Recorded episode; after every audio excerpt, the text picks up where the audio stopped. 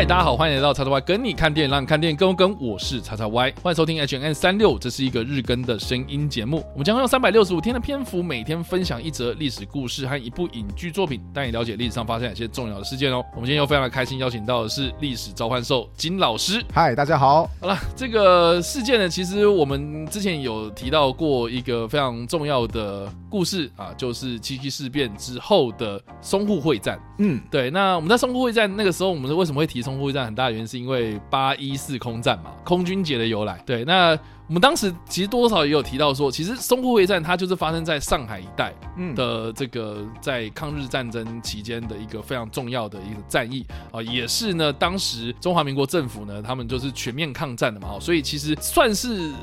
少见就是有所谓的由国军主动攻击的一场战役嘛，对不对？那在开战当下呢，啊，其实从我刚刚说嘛，七七卢沟桥事变是七月七号嘛，然后呢，再就是所谓的在八月所爆发的这个淞沪会战，最后呢，呃，到我们今天所提到的这一起事件呢，是发生在一九三七年的十月二十七号到十一月一号这段期间呢，在淞沪会战期间所爆发的四行仓库保卫战。嗯，那听到这个名称应该都知道说。啊，就是国军他要死守四行仓库嘛，是对。那大家这应该在历史课上多多少少有提到过，就是说死守四行仓库的这八百壮士啊，由谢团长谢金元谢团长所领导的这八百壮士啊，他们就英勇的死守这四行仓库。那其实然后。我以前一直有一个很有趣的疑问，就是说你死守四行仓库听起来很悲壮啊，听起来很英勇啊，听起来就是觉得哦振奋人心啊，我们就是坚持要做这件事情。但是其实啊哈，当我在讲说什么哦听起来很悲壮，然后还有什么哦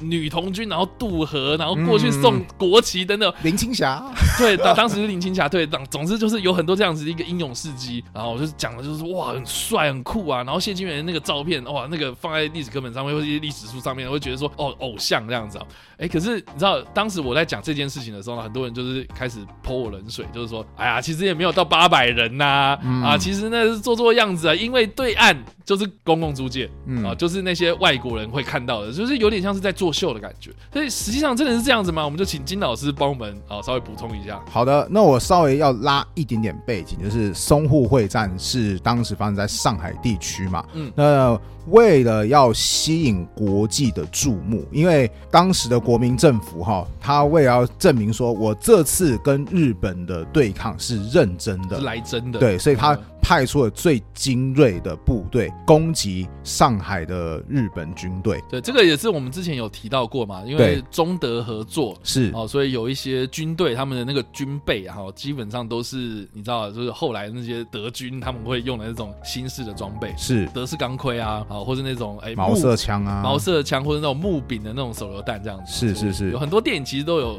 在描述这样子的一个状态。对对对，那后来规模就不断的扩大嘛，那的确它造成了很大的。一个宣传的效果，不过很不幸的就是我们的军队的实力跟国力跟日本毕竟是有很大差距，所以后来战况就是越来越落居下风。那打到后来就是必须得开始撤退了。那这边要特别说一支部队叫做国民革命军第八十八师，这支部队就是最早开始接受德式训练的部队，可以说是非常精锐的一支部队啊。当然历经多个月的作战，其实他们死伤也是非常非常的惨重。那在进行撤退的时候，一方面需要有部队留下来殿后。因为你全部人都走了，就是背部卖给敌人嘛，你就是准备被敌人给追击打死嘛，所以需要有人留下来防守，吸引日军的注意。另外一方面就是蒋介石，呃，就是当时的军事委员长会认为说，我还想要继续有宣传的效果，毕竟上海是一个当时国际大都市，呃，离开了上海，能够展现我们抗战意志的地方可能就没有那么的多了，所以我希望可以继续把这个宣传效果继续给。延续下去，所以当时蒋介石其实一开始找到八十八师的师长孙元良，呃，顺带一提，孙元良后来有个很有名的儿子，对，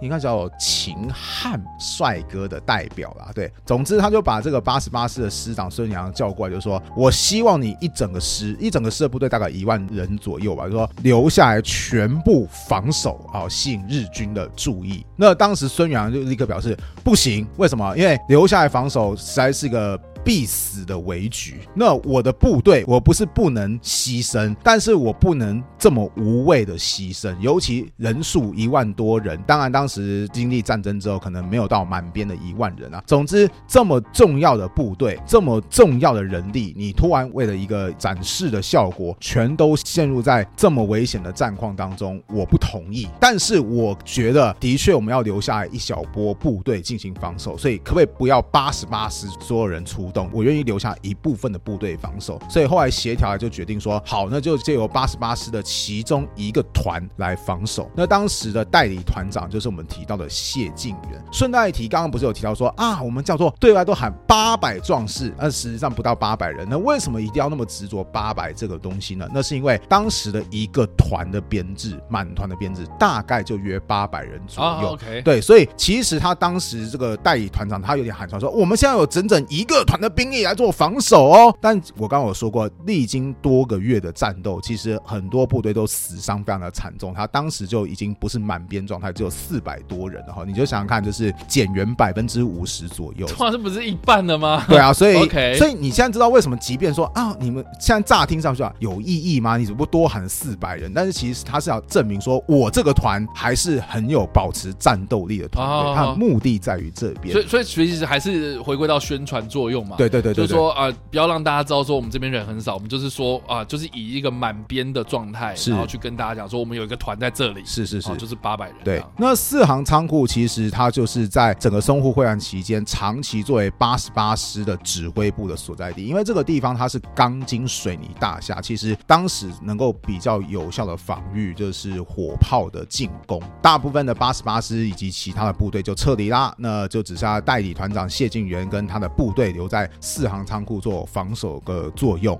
也的确，虽然好像乍听之下，哦，那个谢团长他们好像非常的危险，但是其实四行仓库后面有一条河，过了那条苏州河后面就是公共租界，也是外国势力的所在地。那毕竟当时日本只有跟中国开战嘛，他不可能去打什么英国、美国、法国这些租界啊，所以最起码这是有用意的，就是说希望这些作为对外宣传的部队，还是是希望他们能够活着回来嘛，就是你过一条河还是有机会可以活着回来的，而且让日军不敢卯起来进攻。所以这就是为什么要选择在四行仓库作战原因。第一个，它是一直都是八十八师的指挥部，所以当然就是最熟悉的地方比较好处理啊。第二个，它后面就是公共租界，日本不敢全面的进攻之外，也方便这些防守部队有机会可以撤退回来。那后来就开始展开了激烈的对抗，好吧？看你对激烈的程度在于哪边，因为当时日本不敢用重炮或是直接全面性的那种地毯式的轰炸，但是的确对当时的四行仓库发动多次的进攻，因为四行仓库我刚刚有说过，后面就是租界，很好玩的一个状况就是河的一边双方都在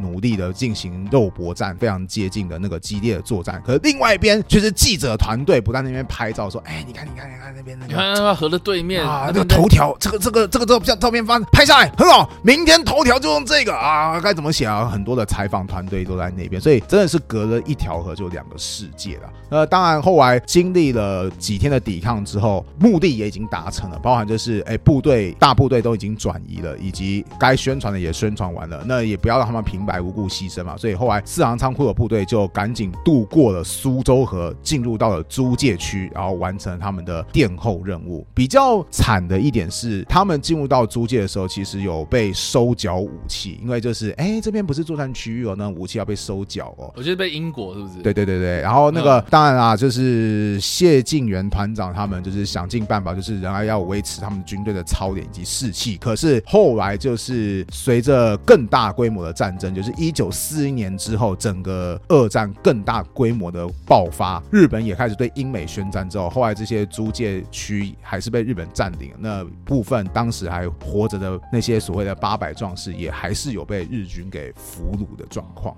对，所以我个人觉得啊，他四场仓库作战完之后，那些所谓的八百壮士的故事，并没有因此而结束。概况大概是这个样子。其实我蛮好奇，那八百壮士的这好吧，我们说四百多个人，嗯，我我们都知道说这四百多个人是谁吗？可以可以查得出来，可以查得到。现在其实这个四行仓库就还有被保留下来成为博物馆，里面都还有记录下来说，呃，那个人名有谁是可以记录下来的。可以，所以所以是知道的，对不对？是是是是。所以大家如果有机会未来然后去上海走一遭的话，或许可以去参观参观。你知道，其实我之前就很想去那边参观，因为我前大概在两三年前有个计划，我想要写这个有关于接受德式训练的国民革命军，因为我觉得很酷，就是哦，我们曾经有一个就很特别、很精锐的。部队，对，所以我想说啊，那我就要去对岸取材啊，我要、哦、你要去填掉是不是？啊，对，我想去那个，就是实际上去那个淞沪的战场以及南京的战场去走一走，对，因为这是当年德式中央军抵抗最激烈的地方。嗯嗯、结果，结果，哎，结果怎样？那一年没有出去，那一年过年，我想说啊，我自己发生一件事情，我肠胃炎，上吐下泻，然后 我耽误了一点时间没有出去，然后结果我等到我休养好身心，想说哦，我可以出发了。疫情给我爆发，直到现在我都出出去不了。不会啊，那个上帝自有安排啊。好，是啊，没是没错啊，但是就会觉得说啊，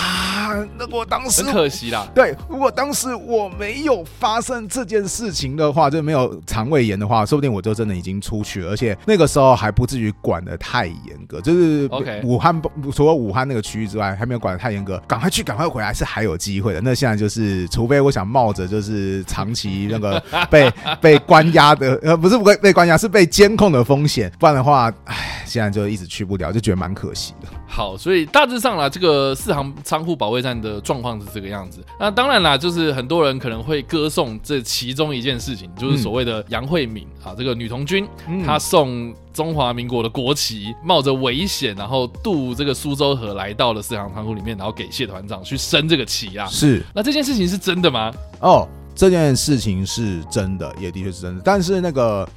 啊，老板啊，就是我们台湾自己有拍过，就是有关于四行仓库的电影嘛。老板就把它给描述的非常的艰难啊，啊，又是夜晚游泳渡河啊，冒着枪林弹雨啊。而事实上，虽然的确有风险，但是没那么没那么恐怖啦。而但是的的确有一个，就是女红军杨慧敏就觉得说啊，我们的。军队在抵抗，怎么连一面国旗都没有了？送进去可以好好激励士气，所以这件事情的确是有发生的。顺带一提，不要觉得女童军就觉得啊，人家是不是哇天啊，小小年纪也这个样子？哎，没有，童军的年龄是还蛮广泛的哦，所以人家呃也算是个大姑娘了，对，所以就不要觉得说是是不是什么小三小五的学生？哎，你看人家那年纪那么小，也那个为国效忠，那个不要有这方面的幻想。哦、好啦，所以其实也顺带带到了，就是说，其实八百壮士的故事。是啊，我们两岸啊都有拍了两个版本，是，而且甚至还有更古早的，就是在一九三八年的时候呢，也是有拍出了一部呃这个中国出产的战争电影，就是《八百壮士》。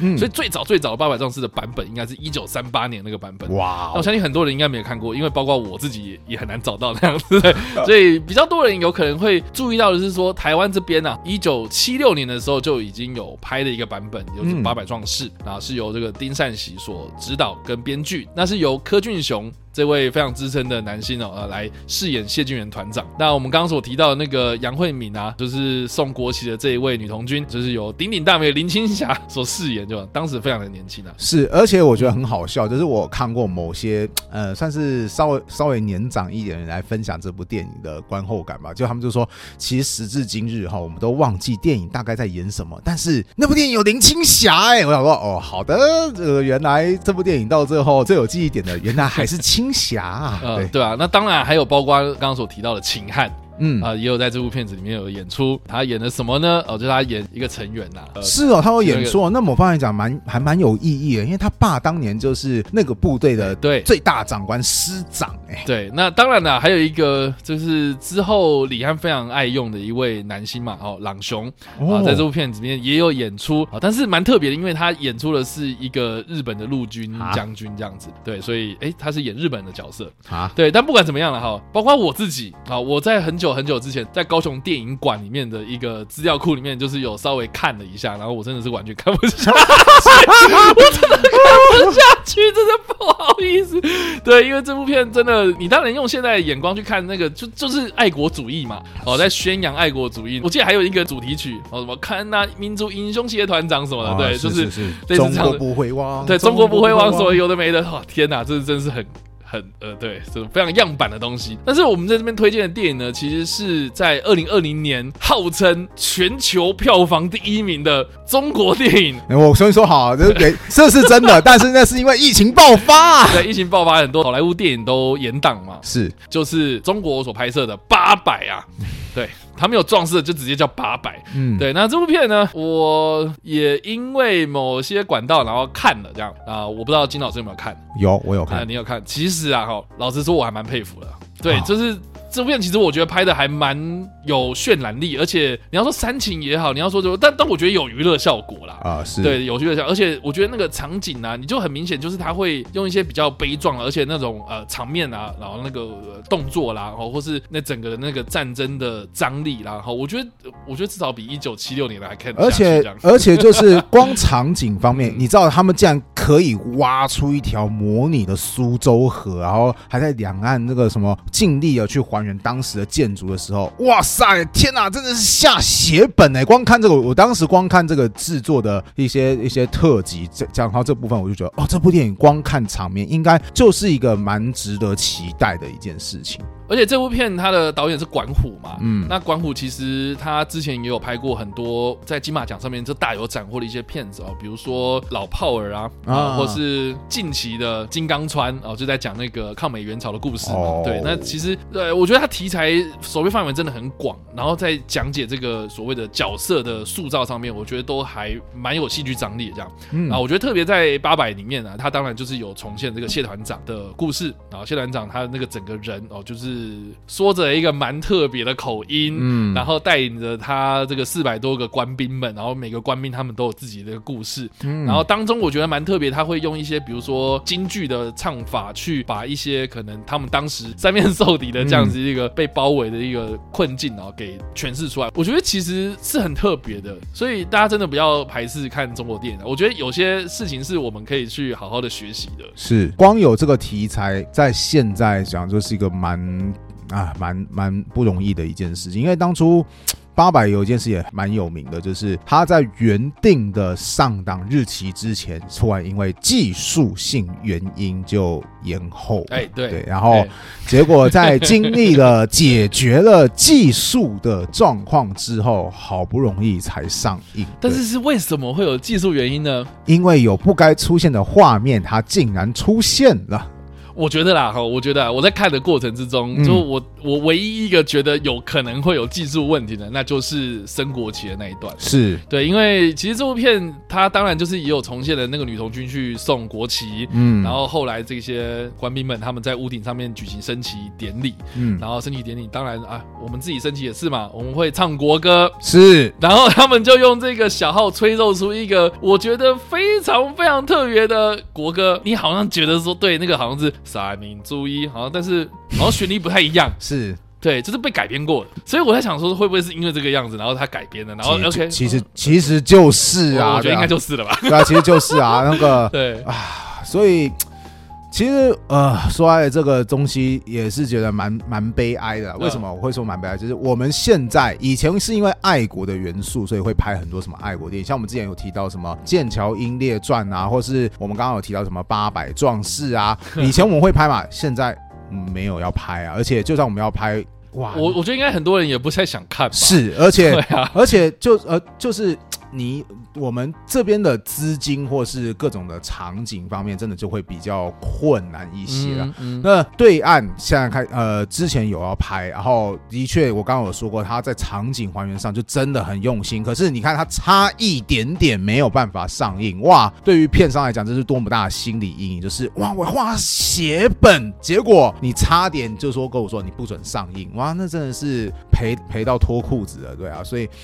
像啊，我真的呃，当年其实我、啊嗯、其实我有有时候也会看对岸的一些影评，结果有个影评在那个被禁止上映的当年，他有列举出说哦，今年我有什么十大佳片、十大烂片，然后结果他就说还有一些我心目中的遗珠，他说八百就是其中之一，而且 他就有说过，就是 即便后来八百上映之后，他有用很委婉的方式就这样说，我觉得这部片有些东西它其实应该可。可以理应可以更好，但是我基于我们都知道的一些因素，嗯，他如今也只能是这个样子。我觉得我蛮感慨的，因为我刚刚有说过我很重视那段历史，我要想特别去了解那些德式部队的历史。结果，呃，我们现在自己国内不多提，或是没有什么机会好好去提它，而对岸提，要么会提，啊，要么不提，要么提的时候是被阉割，或是要被。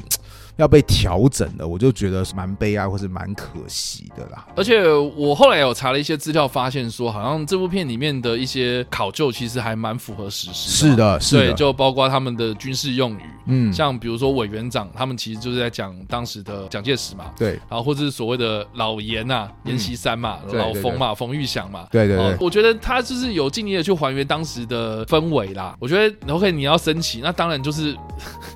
对不对啊？这个这个歌曲被改编，我觉得也是迫于政治的现实啦。其实说真的，哎，你要还原历史，要好好还原。当时的国家就真的是用那边国旗。对啊，我这个也要多说另外一个插曲，就是有一个。以前的政治人物叫郝柏村。那郝柏村他有一次访问对岸的时候，他去参观了对岸的一个就是抗战的博物馆。结果对岸的抗战博物馆，反正他大概就是一开始进去之后，标题跟你写说：“哦，这是我们共产党领导群众的一场抗日战争。”结果当时郝柏村看到这句话就立刻压起来，然后去把那馆方人员叫过来，就说：“你们当初根本不是你们领导抗日，你们是在蒋委员长的号召之下共同抗，有共赴国难宣言。”我。我们是顶多你可以说是我们一起抗日，你的共赴国难宣言去哪边了？你给我拿出来，就是这个才是那个时代的状况。我不是说我要特别歌颂某个政党还是怎么样，就是历史是那个样子啊。你这样欲盖弥彰的，真是让人觉得，哎，反正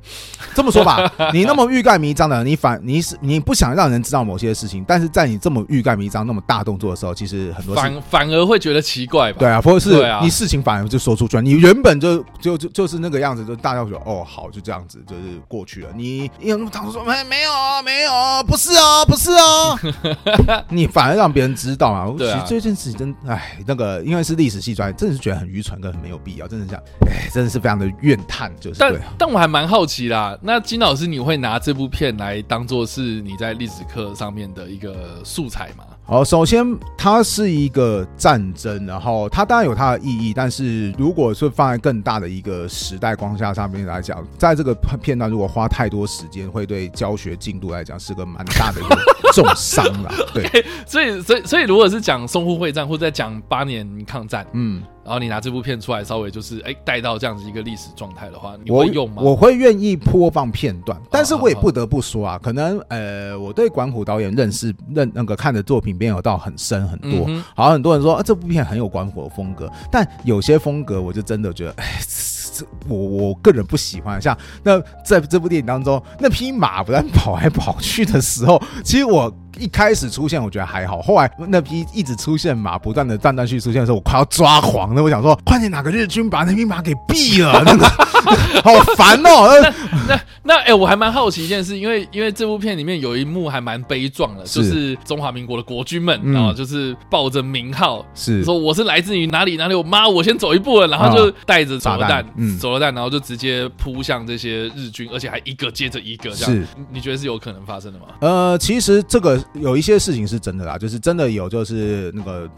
有连名带姓的都有。对啊，第一个这部片里当中第一个跳下去的那个人，他的姓名跟事迹都是真的。对哦哦，是真的有这个人，是真的有这个人。第一个，我最起码我可以告诉你，第一个一定是真的。对，那后面那么那么多人啊啊啊，一个一个的跳下去，可能现实当中有发生，因为真的是逼不得已嘛。当时我们没有什么重火力啊，如果要阻止对方的进攻，或者说不定就是抱着手榴弹跟对方同归于尽。这个其实，在蛮多记录是有这种事情发生的，只不过会不会有那么多让你有那么多时间，还跟你讲说我是哪里哪里人，然后就突然跳下去啊？拜托，战况那么紧急，那个什么，你可能喊没两句，那个，然后一颗流弹过来，你可能就挂掉，没有那么多时间，赶快下去了。对啊，因为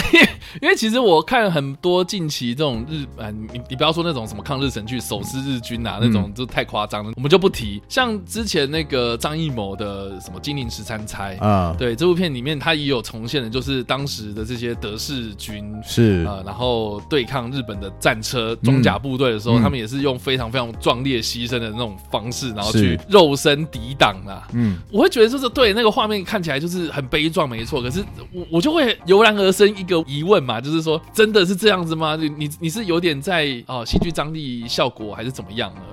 我不太清楚哎。其实，如果你讲那个金陵三餐的那一段，其实那段我有放给学生看。当然，我是要凸显说当时我们的装备跟对方是有多么大的劣势。嗯。但我先说啊，真实的战场当中啊，如果那些人真的这样排成一列这样，对，你不觉得很浪费吗？啊，那个不是浪费的问题，是根本不可能办得到。为什么？因为嗯，机枪扫一扫，他们大概他们根本没有那么长的距离可以让他们去接近。对，所以那个什么这么说吧，人体是还蛮脆弱的啦。其实真的大部分情况，反而是一个很老板的叫做。台儿庄会战是比较真实的，就是你要趁坦克车离你撑的超级近的时候，你从某个沟突然冲出来，然后就去抱着对方的履带，重点是履带，然后跟他同归于尽，然后瘫痪他的履带，这是有可能办得到的，而不是过去叭，整个战车一起掀起来了。对啊，怎么可能？这个这个这这个真的是稍微戏剧效果张力。当然，日本又多说他插出去提，日本的确有一些战车，俗称什么斗战车，是真的很小，没有错。那你的确被。那么多的集束手榴弹给炸，的确也有可能会爆掉，没有错，但是绝对不至于就是那个整个被掀